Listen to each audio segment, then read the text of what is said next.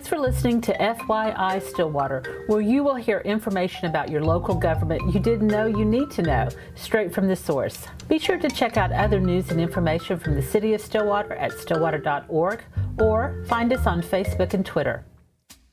Hi, I'm your host, Sherry Fletcher, Director of Marketing and Public Relations. Today is January 29th, uh, 2019. My co-host is Jasmine Siebert, Video Specialist for the City of Stillwater. How are you doing today, Jasmine? I am good. I'm good. How are you? I'm good. You're a little cold this morning.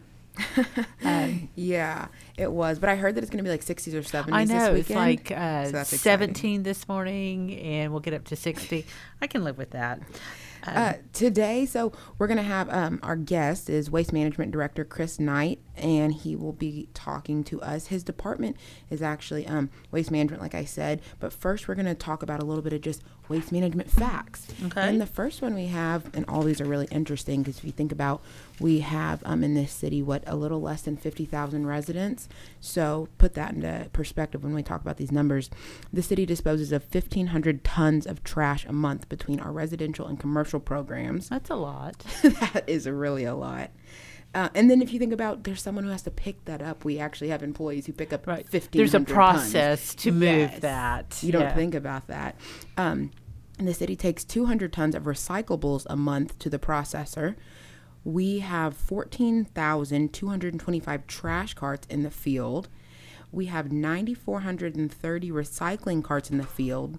We have 2,600 glass totes in the field and then we collect 40 to 90 tons of yard waste a month depending on the time of year. So, wow, it sounds like the waste management department is really busy. Yeah, there's a lot going on there. Definitely. Um, yeah. So, uh, but that is one of the basic functions that a, a, local government can do for its residents. Exactly, and I think they do it really well.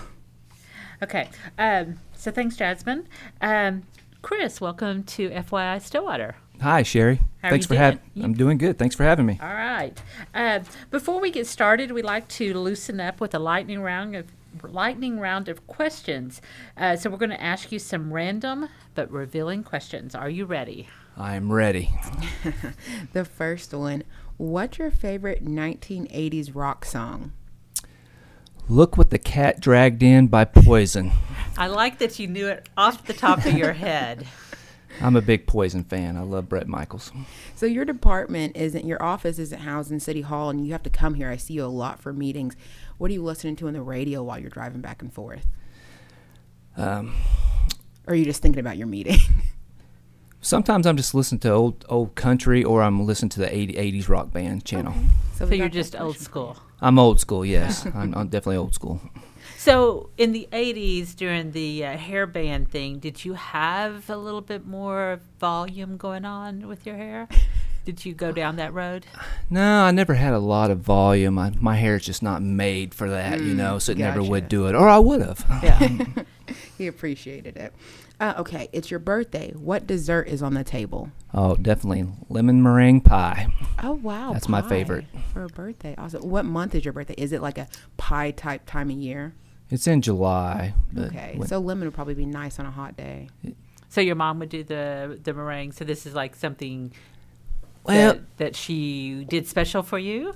No, I kind of came into the lemon meringue pie kind of the later part of my life. I, I just okay. started started acquiring a taste for it, but uh, I love lemon meringue pie. I feel like they always have that on buffet menus, yeah. like at Furr's or Golden Corral. Yeah, because people, you know, they have they're very specific on the meringue because you know if it doesn't get some height to it, you probably haven't done it right. Have you ever what? made one before? I am not. I meringue is just outside of my skill set. I've assisted, you know, and uh, everyone tries to make me a lemon meringue pie because I'm real picky about it, but. Mm-hmm. I'll be honest with you, Walmart has the best lemon meringue pie I've ever had. They surprise you sometimes. They do have some good stuff. Okay, let's get into the real stuff real quick. Let me go ahead and flip and see where we're at. All right, Sherry, you want to start this interview off? Yeah. Uh, uh, first, I'm, I'm kind of curious about how people end up in the career that they um, that they're in. So, how long have you been at the city? I've been at the city 26 years. And how long have you been a waste management uh, specialist? 10 years now. 10 years. 10 years. And uh, I think a lot of people don't really realize that how professional and that, you know, this is a, professional job that people are doing, you know, picking up trash and recycling. Uh, it's probably changed a lot over since you became the director. Uh, yeah, we've came a long ways, you know, and um, uh, we, our goal was to to become more professional and just uh, so that the citizens could be proud of just you know our, their service. So, kind of part of waste management, you've got a fleet to take care of, you've got customer service, you've got to move uh, like a lot of uh, material from one place to another. Uh, there, there's a lot that takes place, you know, every morning you got to have a certain amount of people and a certain amount of trucks to be able to perform the service and the service has to happen every day i don't know if people ever take the time to think for a second if it wasn't collected one day what the city would look like and it's and it's high tech because you even have computers that are running routes and yeah it, it's came a long way software for as routes the trucks are more have more technology in them than they used to it's just it's definitely a more uh, technological. So, in addition world. to collecting trash, we also added the component of recycling because the residents had indicated they wanted a recycling uh, program here at the city. Yeah, we added recycling, a curbside recycling program, probably a little over six years ago. Mm-hmm. Um, the, there was a large amount of the citizens of Stillwater wanted to recycle, so we started a recycling program. So, how's that gone? Um, it's it, it's went good, and to be honest with you, it's kind of went bad. You know, like three years ago, we we kind of uh, we found out by a third party audit that we had a high contamination rate. So uh, okay, so what is contamination? Contamination is anything that's not accepted in your recycling program. If it's not accepted, then it is contamination if it finds its way into your recycling cart. So how do we uh, decide what what's acceptable? Well, we started out, we were taking everything, and we had to revamp that just by the markets. Yeah. Okay, so uh, so we decide we work with the the service that says we can recycle these items. We can recycle glass, we can recycle plastics, right. but only certain plastics. Correct. You know, the processor that we contract with is going to dictate what's accepted in our program, and that's dictated by the markets. Okay, so you said that we had a uh, about three years ago we needed to make an adjustment. What what did you mean by that? Well, we needed to lower our contamination levels, so we we created a position, a recycling auditor, and the auditor goes around looking in all the recycling carts to, just to see if there's anything in uh, the cart that's not accepted in the program.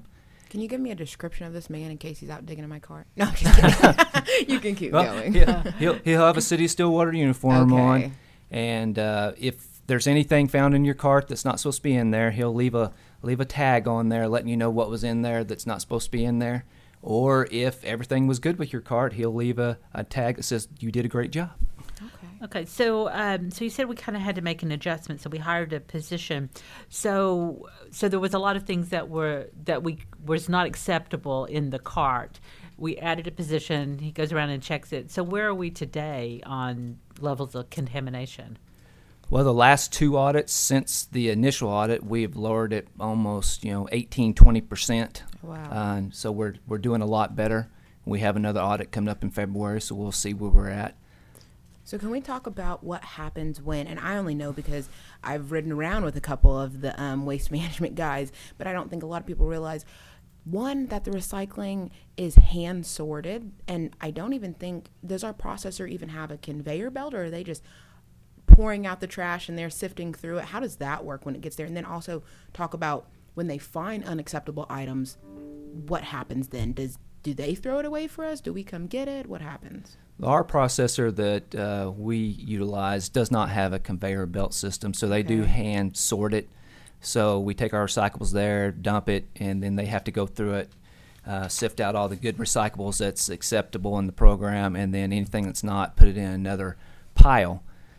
By our contract, anything that's in the recycling that's not accepted, they will put that in a container, and then the city Stillwater has to pay to haul. We have to haul that off at our cost.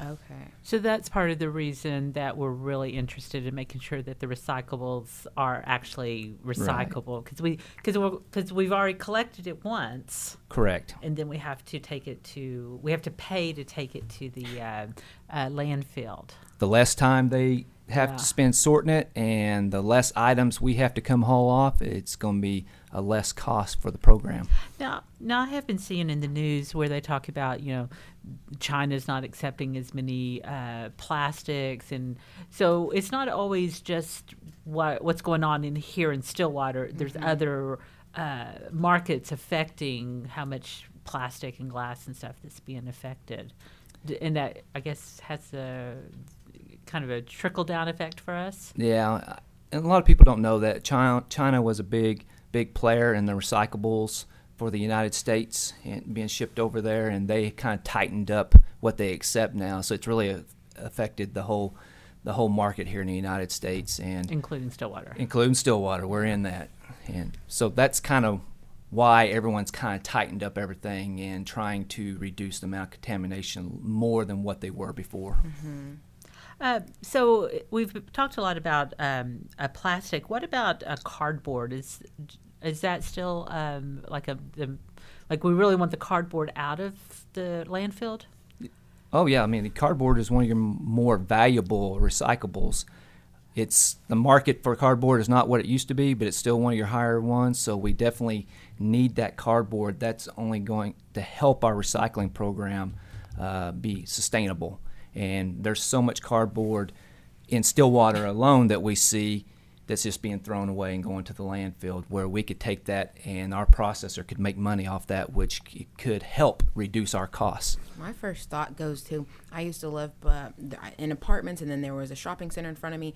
And if I would drive behind there, all the cardboard I see from these businesses. So I think not just me getting my little Amazon packages or something at home, but all the businesses in Stillwater that we could be getting those card that cardboard from. So is that something that the city actively like pursues getting the cardboard from those businesses? Oh yes, uh, definitely. We uh, we have a commercial cardboard program, Okay. and uh, we we try to get around to, to as much as the many as the commercial businesses as possible to let them know that we'll we'll take their cardboard and we'll we'll we'll collect it for free. There's no charge for it. And it's just trying to get the commercial businesses to not put it in their trash dumpster. Let us know, and we'll bring you a, a container that you can put it in.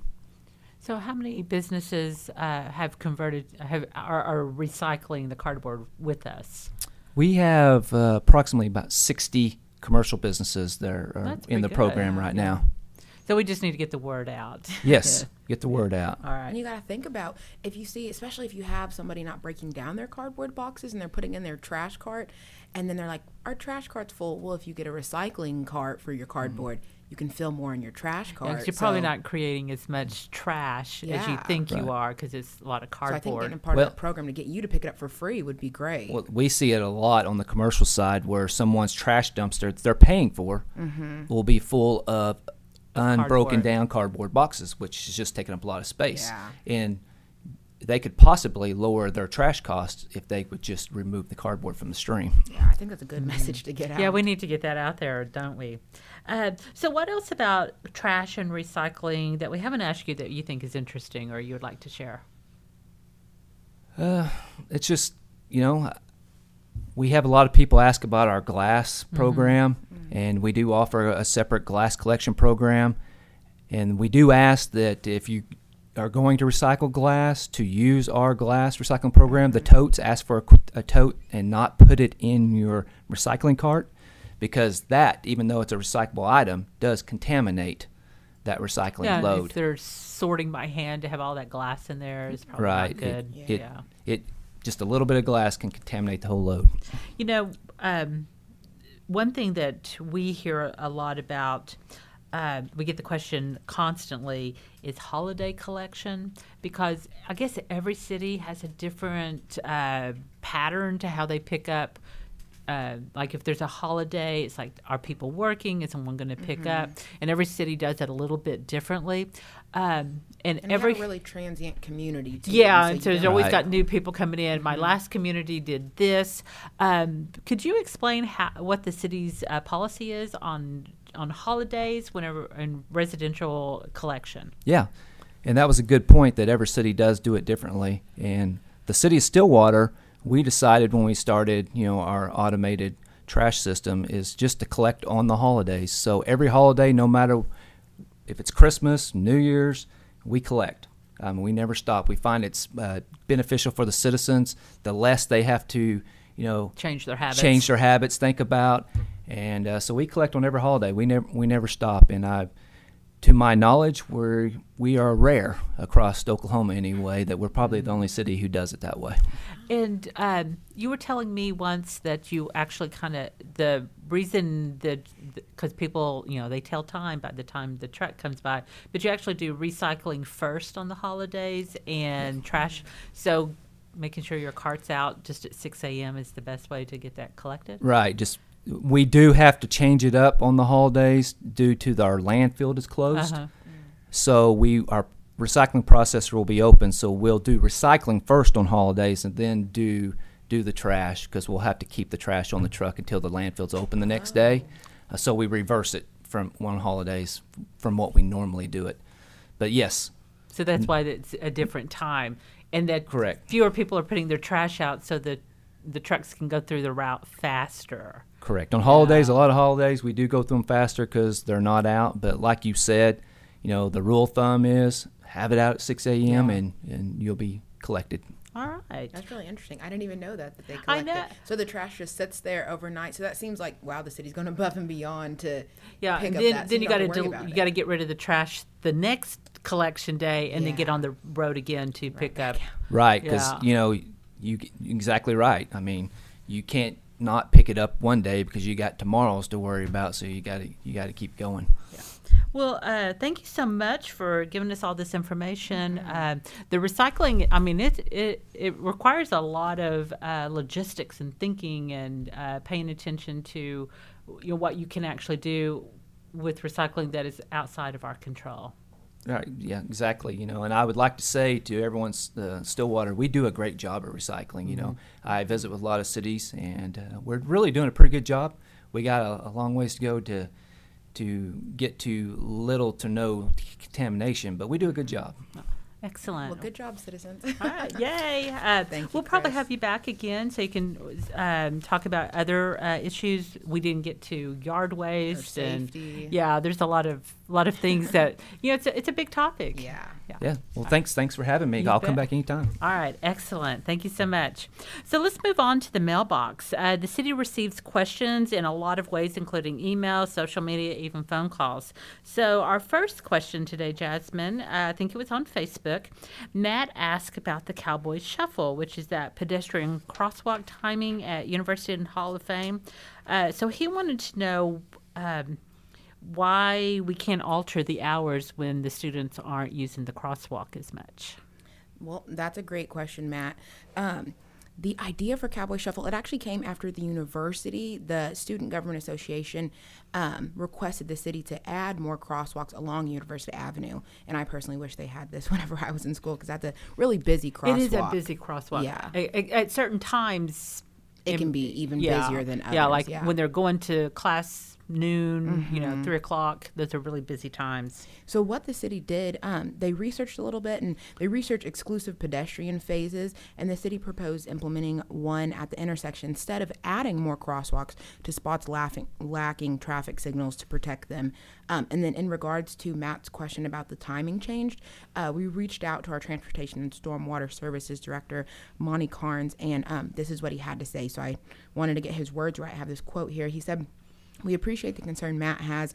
However, we believe having different timing sequences for pedestrians would create confusion for the pedestrians, resulting in pedestrians crossing diagonally when it would be unsafe to do so. And I think that makes a lot of sense because they're all, they're already only here for a certain bit of mm-hmm. time, and that you know that area is used specifically or like highly by students, mm-hmm. and so to try to add only during this time walk this way and just keeping it one way is um, i think a really good idea. So, for those who have not been to that intersection, when so at the intersection of University and Hall of Fame, when the lights, all lights go red at the same time, so no cars are moving. So the the students, whether they're on their bicycles or walking or whatever, they can actually cross however they want to. Like out in the middle of the intersection, they can go diagonally from one corner to the other.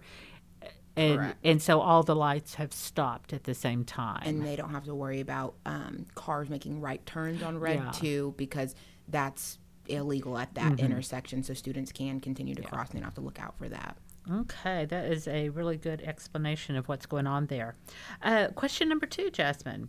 Uh, we've had several people stop by City Hall and ask about reporting their use tax on in, on their income tax. Uh, we've had a big push on trying to explain what use tax is, and now people are starting. It's like, oh, it's tax time. What is that use tax that you've been talking about? Can you kind of give us an explanation of what use tax is and how to report it?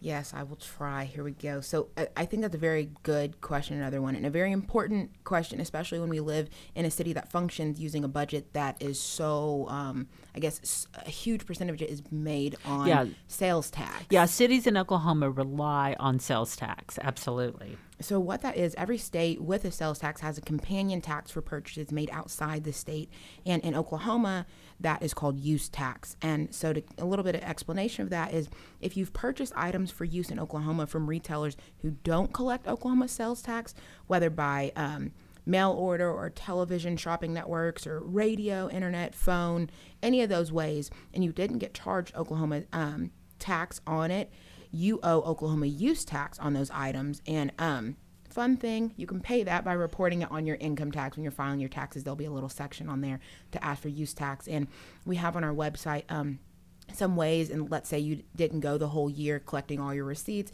there are some estimate there are some estimators on the um, state website that help you figure out what you may owe on use tax.